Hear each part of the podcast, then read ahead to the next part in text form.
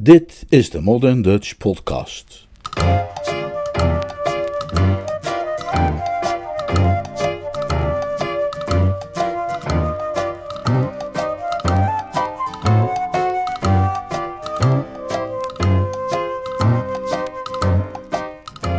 Jill the Musical.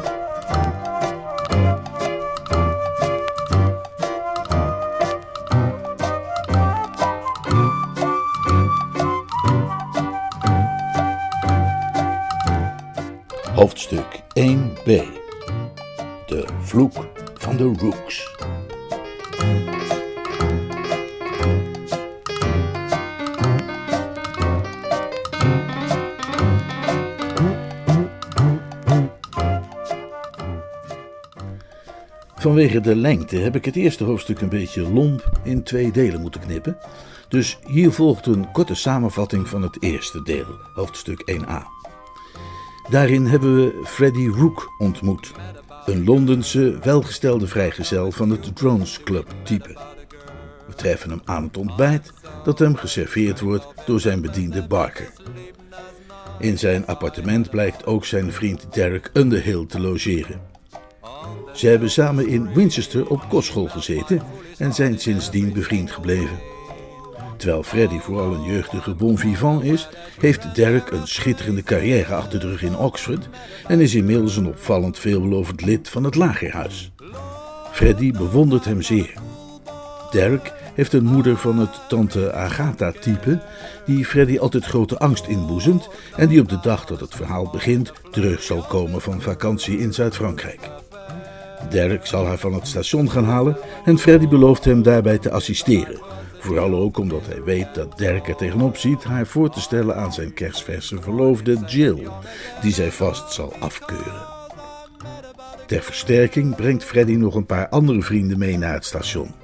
Lady Underhill is niet bepaald blij met dat ontvangstcomité.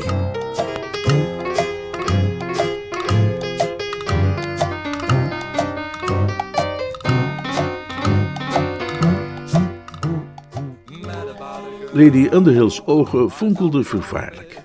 Het waren kleine, scherpe, zwarte ogen, in tegenstelling tot die van Derek, die groot en bruin waren. Wat hun overige gelaatstrekken betreft, waren die twee overduidelijk moeder en zoon. Ze hadden allebei dezelfde lange bovenlip, dezelfde dunne, krachtige mond, de prominente kin die zo kenmerkend was voor de familie Underhill en de vooruitstekende Underhill neus. De meeste Underhills kwamen al ter wereld met een uiterlijke verschijning die suggereerde dat ze van plan waren zich als een wig door het leven te kerven. Nog even, zei ze gespannen, en ik had die onuitsprekelijke jongelui met mijn paraplu om de oren geslagen. Een van de dingen die ik nooit heb kunnen begrijpen, Dirk, is waarom jij eh, die imbeciel van een rook als je beste vriend hebt verkoren. Dirk glimlacht door toegeeflijk. Nou, het is meer dat hij mij heeft uitgekozen. Maar Fred is eigenlijk een hele goede jongen. Hij, hij is iemand die je een beetje moet leren kennen. Ik heb hem gelukkig nooit leren kennen. En daar dank ik de hemel voor. Hij is een uh, bijzonder goedhartige knul. Het was heel aardig van hem om mij bij hem in het Albany te laten logeren, zolang ons huis verhuurd was. Trouwens, heeft kaarten voor de première van een nieuw stuk vanavond. Uh, heeft voorgesteld dat we allemaal samen dineren in het Albany en dan naar het theater gaan. Hij aarzelde even. Uh, Jill is daar dan ook, zei hij. En hij voelde zich een stuk lichter nu haar naam dan tenslotte gevallen was. Ze is erg benieuwd je te ontmoeten. Waarom is ze dan niet meegekomen om mij af te halen? Hierheen bedoel je, naar het station? Nou, ik wil dat jij voor het eerst zou zien in een uh, aangenamere omgeving. Oh, zei Lady Underhill kort af. Het is een verontrustende gedachte dat we in deze wereld net zoveel te lijden krijgen door voorzichtig te zijn en voorzorgsmaatregelen te nemen, als door overhaast en impulsief gedrag, en te handelen naar de geest ons ingeeft. Als Jill van haar al te angstvallige verloofde mee had mogen komen naar het station om zijn moeder af te halen, waren vast en zeker veel problemen vermeden. Het is waar dat Lady Underhill in het begin van hun gesprek waarschijnlijk onbeleefd tegen haar zou zijn geweest, maar ze zou niet gealarmeerd en achterdochtig zijn geworden, of liever de lichte argwaan die ze had gevoeld zou niet zijn samengeklonken tot het stellige vermoeden, ja de zekerheid van het allerergste, zoals dat nu het geval was. Het enige wat Dirk met zijn zorgvuldige diplomatieke tactiek had bereikt, was dat hij zijn moeder ervan had overtuigd dat hij zelf zijn uitverkoren bruid beschouwde als iets waar hij zijn moeder alleen heel voorzichtig en niet zonder voorbereiding mee in contact kon brengen. Ze bleef staan en keek hem recht aan. Wie is zij? wilde ze weten. Wie is dat meisje? Dirk bloosde. Oh, ik, ik dacht dat ik dat allemaal had duidelijk gemaakt in mijn brief. Je hebt helemaal niets duidelijk gemaakt. Pardon, riep een kruier achter hen en een bagagekarretje spleet hen uiteen. In zo'n druk station kunnen we niet praten, zei Dirk geërgerd. Laat me je naar je taxi brengen naar het hotel begeleiden. Uh, wat wil je weten over Jill? Alles. Waar komt ze vandaan? Wat is haar familie? Ik ken niemand die Mariner heet. Ik heb haar niet aan een kruisverhoor onderworpen, zei Dirk stijfjes, maar ik weet wel dat haar ouders dood zijn. Haar vader was een Amerikaan. Een Amerikaan? Amerikanen hebben ook vaak dochters, dacht ik. Ja, je schiet er niets mee op als je sarcastisch gaat doen, zei Lady Underhill met ijzeren kalmte. Dit is allemaal gepraat waar we niets mee opschieten, voor zover ik kan zien, antwoordde Dirk korzelig. Hij vroeg zich af hoe het kwam dat het zijn moeder altijd weer lukte hem zijn zelfbeheersing te laten verliezen. Hij vond het heel vervelend zijn zelfbeheersing te verliezen. Het maakte hem van streek en het bedierf zijn favoriete zelfbeeld als dat van een kalme en aanzienlijk man voor wie de gebruikelijke menselijke zwakheden iets waren waar hij boven stond. Jill en ik zijn verloofd, meer valt er niet over te zeggen. Doe niet zo dwaas, zei Lady Underhill terwijl ze werd opzij gedreven door een volgend bagagekarretje. Jij weet heel goed, ging ze verder, haar aanval vervolgend, dat wie jij straks gaat trouwen een zaak is van de grootste zorg voor mij en voor de hele familie. Luister, moeder. De lange tijd die Dirk op dat tochtige perron had staan wachten, had een geprikkeldheid veroorzaakt die zijn diep geworteld ontzag voor zijn moeder, het resultaat van de vele nederlagen in hun jarenlangse reeks van mentale veldslagen, dodelijk ondermijnde. Laat me in een paar woorden alles vertellen wat ik van Jill weet. Dan laten we daarna het onderwerp vallen. In de eerste plaats is een dame. En ten tweede, het is meer dan genoeg geld. De Underhills hoeven niet te trouwen om geld. Ik trouw ook niet om geld. Goed, ga verder. In mijn brief heb ik je al geschreven. Volkomen ontoereikend, maar ik heb mijn best gedaan hoe ze eruit ziet. Hoe lieftallig ze is. Hoe engelachtig en al die kleinigheden meer die haar, die haar maken tot wie ze is. Daar zul je zelf over moeten oordelen. Dat zal ik doen ook. Nou, dat is dan alles. Ze woont bij haar oom, Major Selby. Major Selby? Welk regiment? Ja, dat, dat heb ik hem niet gevraagd, snauwde Dirk geërgerd. En wat maakt het dus helemaal dan uit? Als je je soms zorgen maakt over de sociale status van Major Selby, dan kan ik je maar beter gelijk vertellen dat hij vader heeft gekend. Wat? Wat? Wanneer? Waar? Jaren geleden in India, toen vader in Simla was. Selby? Selby? Toch niet Christopher Selby? Oh, je herinnert je hem dus nog? Ik herinner me hem zeker. Niet dat hij en ik elkaar ooit hebben ontmoet, maar je vader had het vaak over hem. Dirk was opgelucht. Het was afschuwelijk dat dit soort dingen van belang was, maar men moest de feiten onder ogen zien en wat zijn moeder betrof waren ze wel degelijk van belang. Het feit dat Jill's oom zijn overleden vader had gekend, zou voor Lady Underhill inderdaad verschil maken. Christopher Selby, zei Lady Underhill nadrukkelijk. Ja, ik heb je vader vaak over hem horen praten. Hij was de man die je vader een schuldbekentenis gaf om een kaartschuld af te doen en die vervolgens inloste met een cheque die door de bank werd geweigerd. Wat? Heb je niet gehoord wat ik zei? Ik kan het nog wel een keer herhalen als je wilt. Daar moet sprake geweest zijn van een vergissing. Ja, die vergissing die je vader gemaakt heeft toen hij die kerel vertrouwde. Hmm, dat, dat, dat moet iemand anders zijn geweest. Natuurlijk, zei Lady Underhill met bijtende ironie. Er waren natuurlijk honderden Christopher waar je vader in die tijd mee omging. Dirk beet op zijn lip. Uh, tja, maar goed, uh, of, of het nu waar is of niet, ik zie geen reden waarom je vader niet de waarheid zou hebben gesproken. Oké, laten we zeggen dat het waar is. Wat dan nog? Ik trouw met Jill en niet met haar oom. Toch zou het prettiger zijn als haar enige nog levende familielid geen oplichter was. Vertel eens, waar en hoe heb je dat meisje eigenlijk ontmoet? Ik zou het fijn vinden als je haar niet dat meisje zou noemen. Haar naam, als je die vergeten mocht zijn, is Mariner. Prima. Waar heb je die Miss Mariner ontmoet? Bij Prince. Vlak nadat jij naar Menton was vertrokken. Freddy Rook heeft ons aan elkaar voorgesteld. Oh, ze is een bekende van jouw intellectuele vriend Mr. Rooks. nou... Sinds hun kindertijd, ja. De Mariners waren buren van de Rooks in Worcestershire. Ik dacht dat je zei dat ze Amerikaans was. Haar vader was een Amerikaan, heb ik gezegd. Hij is in Engeland komen wonen en, en Jill is niet meer in Amerika geweest sinds ze acht of negen jaar oud was. Het feit dat het meisje, zei Lady Underhill, bevriend is met Mr. Rook, is niet bepaald een aanbeveling. Derek schopte nijdig naar een luciferdoosje dat iemand op het perron had laten vallen. Ik vraag me af of het wel tot je doorgedrongen is, moeder, dat ik Jill niet wil aannemen als dienstmeisje of keukenhulpje, maar dat ik met haar wil trouwen. Denk niet dat ze enigerlei aanbevelingen nodig heeft, zoals jij dat noemt. Denk je niet dat het verstandiger is om te wachten tot jij vanavond bij het diner hebt ontmoet en je dan een eigen mening te vormen? Ik begin deze hele zinloze discussie een beetje beu te worden. Aangezien je niet in staat lijkt te zijn om over dat meisje te praten zonder onbeleefd te worden, zei Lady Underhill, stem ik met je in. Laten we hopen dat mijn eerste indruk positief zal zijn. De ervaring heeft me geleerd dat eerste indrukken alles bepalend zijn. Ik ben blij dat je er zo over denkt, zei Dirk, want ik was verliefd op Jill vanaf het allereerste moment dat ik haar zag.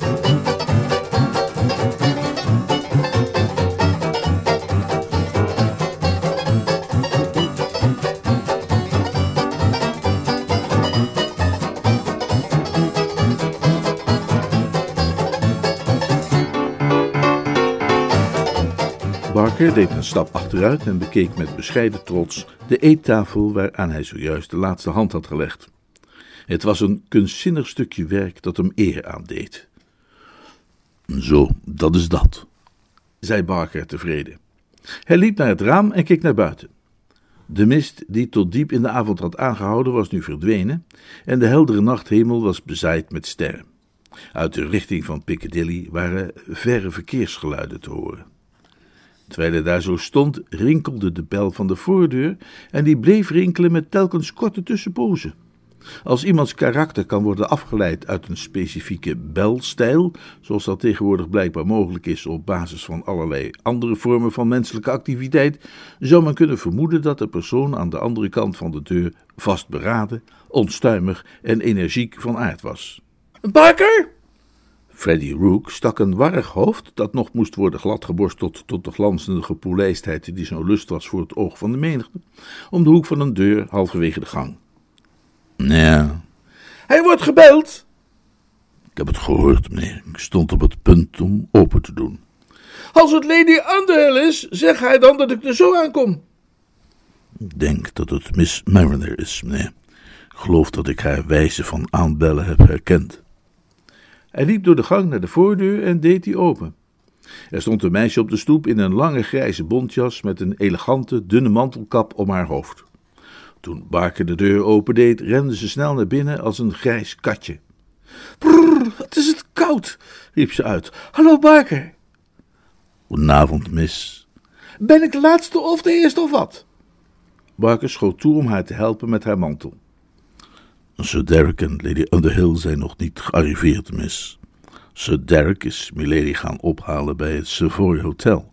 Mr. Rook is zich aan het verkleden op zijn kamer en ik kan elk moment gereed zijn. Het meisje was snel uit haar bontjas gegleden en Barker wierp een korte, goedkeurende blik op haar. Hij had het feilloze oog van de ervaren kamerdienaar voor het ware en onvervalste type, en dat was Jill Mariner zonder twijfel. Het was te zien aan haar manier van lopen, aan iedere beweging van haar kleine energieke gestalte, aan de manier waarop ze naar je keek, de manier waarop ze tegen je praatte, aan de gedecideerde manier waarop ze haar kin licht scheef hield. Haar bleekgouden haar was fris van kleur als bij een kind. Haar gezicht glansde en haar grijze ogen fonkelden. Een en al leven straalde ze uit. Het was die levendigheid van haar die haar grootste charme was. Ze had mooie ogen en een aantrekkelijke mond met kleine gelijkmatige tanden, maar ze zou hebben gelachen als iemand haar knap had genoemd. Ze twijfelde er soms zelfs aan of ze wel een beetje leuk was om te zien. Toch waren er maar weinig mannen die hij had ontmoet en daar onbewogen onder waren gebleven. Ze beschikte over een bepaald magnetisme. Een ongelukkige jongeling die ooit zijn hart aan haar voeten had gelegd, maar het bevel had gekregen het weer op te rapen, had geprobeerd haar aantrekkingskracht uit te leggen aan een boezemvriend bij een goede fles troostwater in de rooksalon van een club, met deze woorden. Ik weet niet wat het met haar is, beste knul, maar op de een of andere manier geeft ze een mens het gevoel dat ze zo verdomd geïnteresseerd in hem is, als u begrijpt wat ik bedoel.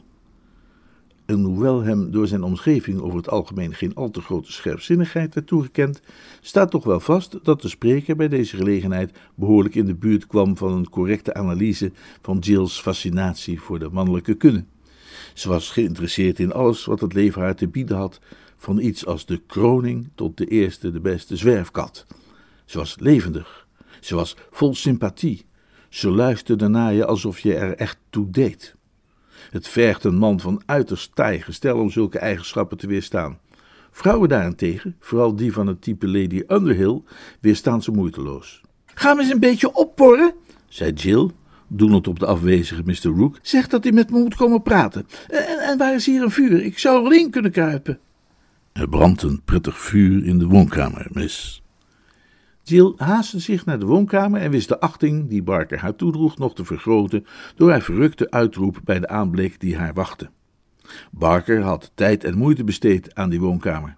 Er was geen stof en geen rommel te vinden.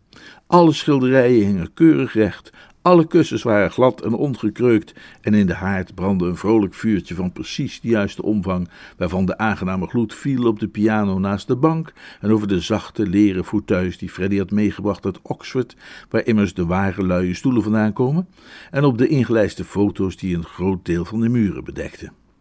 Midden op de schoorsteenmansel, de ereplaats, stond de foto van haarzelf die ze Dirk een week geleden had gegeven. Je bent gewoon geweldig, Parker. Ik snap niet hoe jij een kamer zo gezellig kunt krijgen. Jill ging op het bankje van het haardrek zitten en hield haar handen boven de vlammen. Ik snap niet waarom mannen ooit trouwen. Denk je zin, dan moeten ze dit allemaal opgeven. Ik ben blij dat u het op prijs kunt stellen, mis.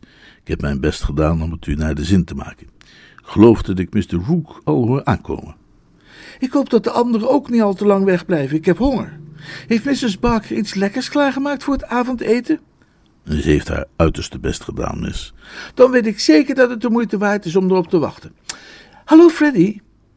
Freddy Rook, schitterend uitgedost in avondkostuum, beende de kamer binnen met bezorgde vingers friemelend aan zijn strikje. Dat had goed gezeten toen hij in zijn slaapkamer in de spiegel had gekeken, maar je weet het nooit met die strikjes. Soms blijven ze prima zitten, maar andere keren kruipen ze stiekem opzij. Het leven is vol van dat soort zorgen. Ik zou er maar afblijven, zei Jill. Dat strikje ziet er prachtig uit en uh, even onder ons. Het heeft een verontrustend effect op mijn toch al zo emotionele wezen. Ik weet absoluut niet zeker of ik het wel de hele avond zou kunnen weerstaan. Het is niet eerlijk van je om te proberen de genegenheid van een verloofd meisje op die manier te verleggen. Freddy keek scheef op haar neer en werd een stuk rustiger. Hallo Jill, brave meid. Nog niemand hier? Nou, ik ben er. Dat dranke typetje dat hier bij het vuur zit. Maar misschien tel ik niet mee. Oh, nee, dat bedoel ik niet, dat weet je toch wel. Ik hoop inderdaad van niet, want ik heb speciale nieuwe jurk aangeschaft om je te fascineren. Een echte creatie zelfs. Als ze zo duur zijn als deze, mag je ze niet gewoon jurk noemen. Wat vind je ervan? Freddy ging op het andere bankje van het haardrek zitten en bekeek haar met een deskundig oog. Als iemand die zelf altijd scherp gekleed ging, zoals de uitdrukking geloof ik luidt, herkende hij ook de betere smaak in de uitmonstering van het andere geslacht. Spetterend, erkende hij gul. Geen ander woord voor. Zuiver zijde en handgesponnen. Precies het goede. Je ziet eruit als een, uh, een dinges. Nou, heel fijn. Ik heb er mijn hele leven al uit willen zien als een dinges. Maar op de een of andere manier was het me nooit eerder gelukt. Dat is een bosnimf, riep Freddy uit met een plotse, wonderlijk specifieke metafoor. Hij keek haar met oprechte bewondering aan. Verdorie, Jill, weet je, er is iets met jou. Jij bent, hoe zeiden mensen het ook altijd weer, jij, jij, jij hebt zulke delicate botten. Jakkes, ik neem aan dat het een compliment is, maar het klinkt afschuwelijk hoor. Zo voel ik me net een skelet. Wat ik wil zeggen is, jij bent eh, zo, zo elegant, zo sierlijk. Nou, dat klinkt al veel beter. Je ziet eruit alsof je nog geen anderhalf ons weegt. Je ziet eruit als een, een donsje, een, een, een, distelpluisje. Je bent een ware feeënprinses, drie. Freddy, wat een welsprekendheid. Jill lief haar linkerhand op en bewoog demonstratief haar ringvinger. Uh, je beseft toch wel dat ik al bezet ben en dat mijn hart helaas aan iemand anders toebehoort? Je klinkt namelijk alsof je me een aanzoek wilt gaan doen. Freddy haalde een sneeuwwitte zakdoek tevoorschijn en begon zijn oogglas op te poetsen. Hij kreeg iets plechtigs over zich. Hij keek Jill aan met een ernstige, vaderlijke blik in de ogen. Dat doet me aan denken, zei hij, dat ik eigenlijk even met je wilde praten over. Uh, Over verloofd zijn en dat soort dingen. Ik ben blij dat ik je nog even alleen heb voordat de vloek zo dadelijk arriveert. De vloek? Bedoel je Dirks moeder? Nou, dat klinkt ook vrolijk en bemoedigend. Nou ja, dat, dat is ook werkelijk een vloek, zei Freddy ernstig. Een vreselijk mens is het. Het zou zinloos zijn om te ontkennen. Ze boezemt me altijd een ontzettende angst in, en ik weet nooit wat ik er tegen haar zeggen moet. Waarom probeer je het niet eens met een paar leuke raadsels? Dus helemaal geen grap, hield Freddy vol zijn vriendelijke gezicht ernstig betrokken. Wacht maar tot haar hebt ontmoet. Je had haar vanmorgen op het station moeten zien. Je weet eenvoudig niet wat je te wachten staat. Oeh, je doet me huiveren, Freddy. Wat staat mij dan volgens jou te wachten? Freddy pookte deskundig in het vuur en bood het nog wat hulp aan in de vorm van kolen. Nou, het zit zo. Onze lieve vriend Dirk is natuurlijk de beste kerel van de hele wereld. Ja, dat weet ik, zei Jill zachtjes. Ze legde even haar hand op die van Freddy in een klein gebaar van dankbaarheid. Freddy's toewijding aan Dirk was iets dat haar nog altijd erg trof. Ze keek peinzend in het vuur met ogen die dezelfde warme gloed bezaten als die kolen. Er is niemand zoals hij. Ja, maar, vervolgde Freddy, hij heeft altijd vreselijk bij zijn moeder onder de duim gezeten, weet je? Jill bespeurde bij zichzelf een lichte irritatie. Doe niet zo absurd, Freddy. Hoe kan een man als Dirk nu bij iemand onder de duim zitten? Nou ja, je weet wel wat ik bedoel? Nee, ik weet helemaal niet wat je bedoelt. Ik bedoel, het zou behoorlijk rottig zijn als zijn moeder hem tegen jou zou opzetten. Jill klemde haar tanden op elkaar. De opvliegendheid, die altijd zo dicht onder de oppervlakte van haar opgewektheid op de loer lag, roerde zich. Ze voelde zich plotseling koud en ellendig. Ze probeerde zichzelf voor te houden dat Freddy gewoon een goed bedoelende blunderaar was, die niet zo goed had nagedacht voor hij sprak, maar het had geen zin. Ze raakte het onaangename voorgevoel dat haar had overvallen niet meer kwijt. Die beduchtheid van Dirk voor zijn moeder was de enige valse noot geweest in de zoete melodie van haar hele liefdesgeschiedenis met Dirk. De Dirk van wie ze hield was een sterke man die zich weinig aantrok van kritiek die andere mensen op hem mochten hebben. Maar hij was steeds iets pietluttigs en weinig eervols geweest in zijn houding ten opzichte van Lady Underhill. Ze had geprobeerd tegenover zichzelf te doen alsof die tekortkoming van haar idool er eenvoudig niet was. En nu wees juist Freddy Rook, een man die een uitgesproken bewonderaar was van Dirk, daar uit zichzelf op. Dat ergerde haar, en zoals vrouwen dat doen, reageerde ze die ergernis af op de onschuldige omstander. Weet je nog die keer dat ik jou met die tuinslang heb belaagd, Freddy? zei ze terwijl ze opstond van het bankje bij het vuur. Jaren geleden, toen we kinderen waren. En jij, die vreselijke jongen van Mason, hoe heette die ook weer? Die, die, die Wally Mason, die eh, mij aan het plagen waren? Ze keek de ongelukkige Freddy aan met vijandige blik. Zijn slecht gekozen woorden hadden alles bedorven. Ik ben vergeten waar het allemaal over ging, maar ik weet nog wel dat jij en Wally me woedend hadden gemaakt en dat ik toen de tuinslang op jullie heb gericht en jullie allebei kletsnat heb gespoten. Nou, het enige wat ik wil zeggen is dat als je doorgaat met zulke onzin uit te kramen over Derek en zijn moeder en mij, ik Barker om een kan water ga vragen en die giet ik dan helemaal leeg over jouw domme hoofd. Alsof ze hem tegen mij op zou kunnen zetten.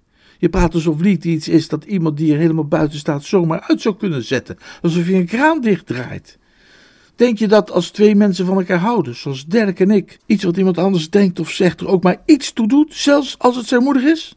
Ik heb zelf geen moeder meer, maar stel dat oom Chris mij van Dirk zou proberen af te houden.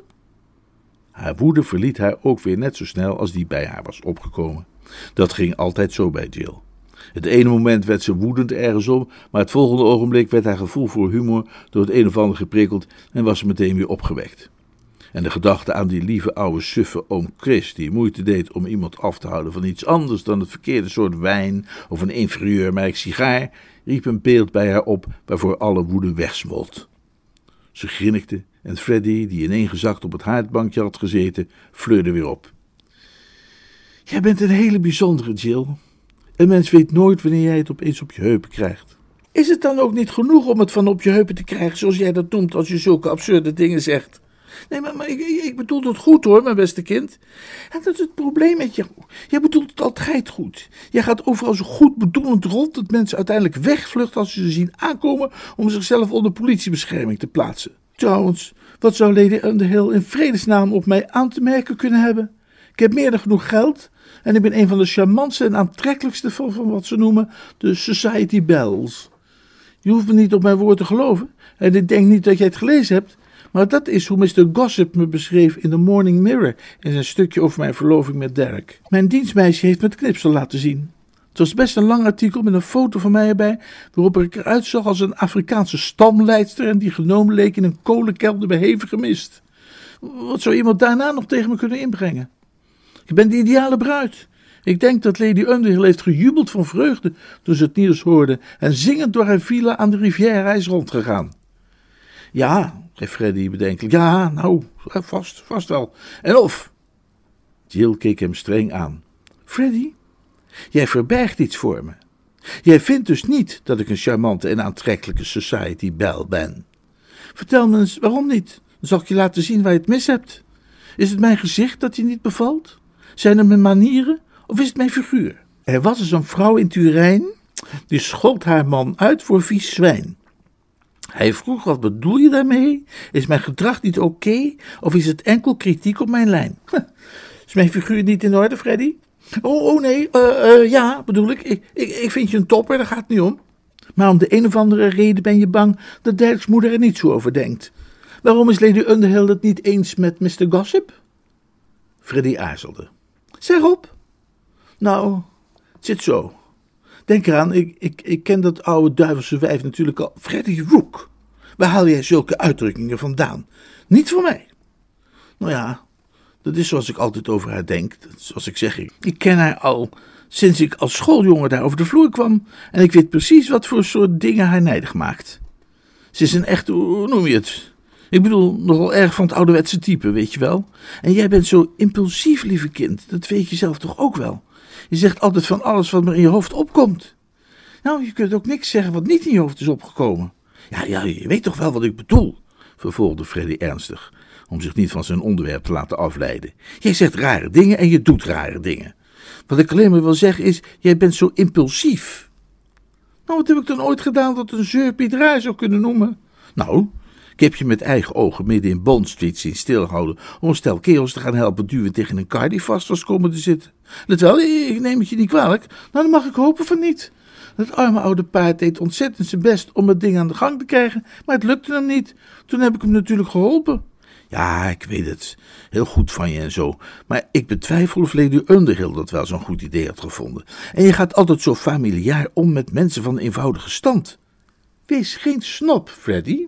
Ik ben geen snop, protesteerde Freddy gebeld. Als ik alleen ben met Barker bijvoorbeeld, ben ik zo spraakzaam als weet ik het. Maar ik ga niet aan obers in een restaurant in het openbaar vragen hoe het met hun rug gaat of met hun spit. Heb je zelf wel een spit gehad? Nee. Nou, dat is iets ontzettend pijnlijks. En obers hebben er net zo erg last van als hertogen. Erger nog, denk ik zelfs. Want ze moeten buigen en bukken en dingen dragen. Daar heb je toch vanzelfsprekend meelij mee? Ja, maar hoe weet jij dan dat die ober überhaupt spit heeft? En dat heb ik hem dan gevraagd natuurlijk. Nou ja, zei Freddy, als je dan maar eens vanavond in hemelsnaam, als je de aandrang krijgt om zoiets te doen, dat probeert te bedwingen. Ik, ik, ik wil maar zeggen, als je iets wilt weten over Barkers winterhanden bijvoorbeeld, vraag er dan niet naar terwijl hij Lady Underhill de aardappels serveert. Dat zou ze niet op prijs stellen. Jill slaakte een uitroep. Ik wist dat er iets was omdat ik het zo koud had en snel naar binnen wilde om bij het vuur te kunnen zitten, is het mond. Hij moet me wel een ijskonijn vinden. Ze rende naar de deur. Barker! Barker! Barker verscheen uit het niets. Ja, mis. Spijt me zo dat ik het daarnet vergat te vragen. Hoe gaat het met je winterhanden? Een stuk beter, mis. Dank u. Heb je dat spul geprobeerd dat ik had aanbevolen? Ja, mis. Dat heeft een stuk geholpen. Mooi zo. Jill kwam terug naar de zitkamer. Heel fijn, zei ze geruststellend. Het gaat wel beter. Ze dwaalde rustloos door de kamer, bekeek de foto's en ging toen achter de piano zitten en plingelde wat op de toetsen. De klok op de schoorsteenmantel sloeg het half uur. Ik hou eens hemelsnaam dat ze kwamen, zei ze. Ze zullen zo hier wel zijn hoor, denk ik. Is afgrijzelijk om te bedenken, zei Jill, dat Lady Underhill zich helemaal van Menton naar Parijs, van Parijs naar Calais, van Calais naar Dover en van Dover naar Londen heeft gehaast, alleen maar om mij te komen inspecteren. Geen wonder dat ik zo nerveus ben. Zijn oogglas viel uit Freddy's oog. Ben jij dan nerveus? vroeg hij verbaasd. Nee, natuurlijk ben ik nerveus. Zou jij dat dan niet zijn in mijn plaats? Nou, ik zou dat nooit gedacht hebben. Waarom denk je dan dat ik zo loop te babbelen? En waarom denk je anders dat ik jouw arme, onschuldige jongen daarnet zo lelijk de mantel uitveegde? Ik ben doodsbang van binnen. Doodsbang. Nou, daar zie je anders niet naar uit, Jan Dori. Nee, ik probeer een dapper soldaatje te zijn. Zo noemde oom Chris mij altijd. Dat begon op de dag dat hij me meenam naar de tandarts om een kies te laten trekken toen ik tien was. Zorg dat je een dapper soldaatje bent, Jill, bleef hij maar zeggen. Wees een dapper soldaatje. En dat ben ik geweest. Ze keek op de klok. Maar dat zal ik niet zijn als ze nu niet snel komen. De spanning is afschuwelijk. Ze plingelde weer wat op de toetsen. Stel dat ze me niet mag, Freddy. Zie je nou hoe bang je me hebt gemaakt? Ik heb niet gezegd dat ze je per se niet zal mogen. Ik heb alleen maar gezegd dat je een beetje op moet passen. Iets zegt me dat ze me vast niet mag. Ik word gek van de zenuwen. Jill schudde ongeduldig haar hoofd. Het is allemaal ook zo platvloers. Ik dacht dat dit soort dingen alleen maar gebeurde in stripverhalen en van, van, van die komische liedjes uit het variété-theater. Bijvoorbeeld net als dat liedje van, van, van, van hoe heet die? Ze lachte. Ken je dat nog? Ik weet niet meer hoe de coupletten gingen, maar uh, Jan nam me mee naar zijn moeder, zijn moeder, zijn moeder, en stelde me voor aan dat mens. Ze bekeek me zorgvuldig, dat loeder, het was kennelijk niet naar haar wens. Ze klakt met haar tong onuitstaanbaar en keek me schuddend aan. Toen zei ze tenslotte alleen maar: Ach, arme Jan, arme Jan. Ik hoor, Freddy, laten we, laten we onszelf wat opvrolijken. Dat kunnen we wel gebruiken. Jan nam me mee naar zijn moeder. Zijn moeder, kraaide Freddy. Vreemd genoeg was de betreffende ballade een van Freddy's favorieten. Hij had die bij drie verschillende gelegenheden met veel succes ten gehoor gebracht op dorpsfeesten in Worcestershire. En hij vleide zichzelf er nogal mee dat hij er een heel behoorlijke versie van op de planken wist te zetten. Hij ondersteunde Jill welgemeend met wat heese geluiden, waarvan hij meende dat die tegenwoordig onder kenners worden aangeduid als backing vocals. Zijn moeder gromde hij vol vervaarlijke spot, en stelde me voor aan dat mens. Mens, mens, mens, mens, ze bekeek me zorgvuldig, dat loeder, dat loeder. Het was kennelijk niet naar haar wens. Jill had haar hoofd in haar nek geworpen en zong voluit op een jubeltoon. De toepasselijkheid van het lied had hij inderdaad opgevrolijkt. Het leek op de een of andere manier haar slechte voorgevoelens een beetje bespottelijk te maken, ze in feite tot een absurditeit te reduceren en de steeds gevreesder tragedie die zo op haar zenuw had gewerkt te veranderen in een vrolijke klucht. Ze klakte met haar tong onuitstaanbaar en keek me hoofdschuddend aan. Toen zei ze tenslotte alleen maar: Ach, arme Jan, arme. Jill, zijn stem bij de deur, mag ik je mijn moeder voorstellen? Arme Jan, blaatte de ongelukkige Freddy niet meer in staat zijn woorden in te slikken.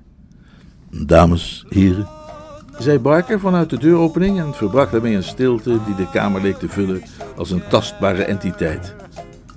Het diner staat gereed.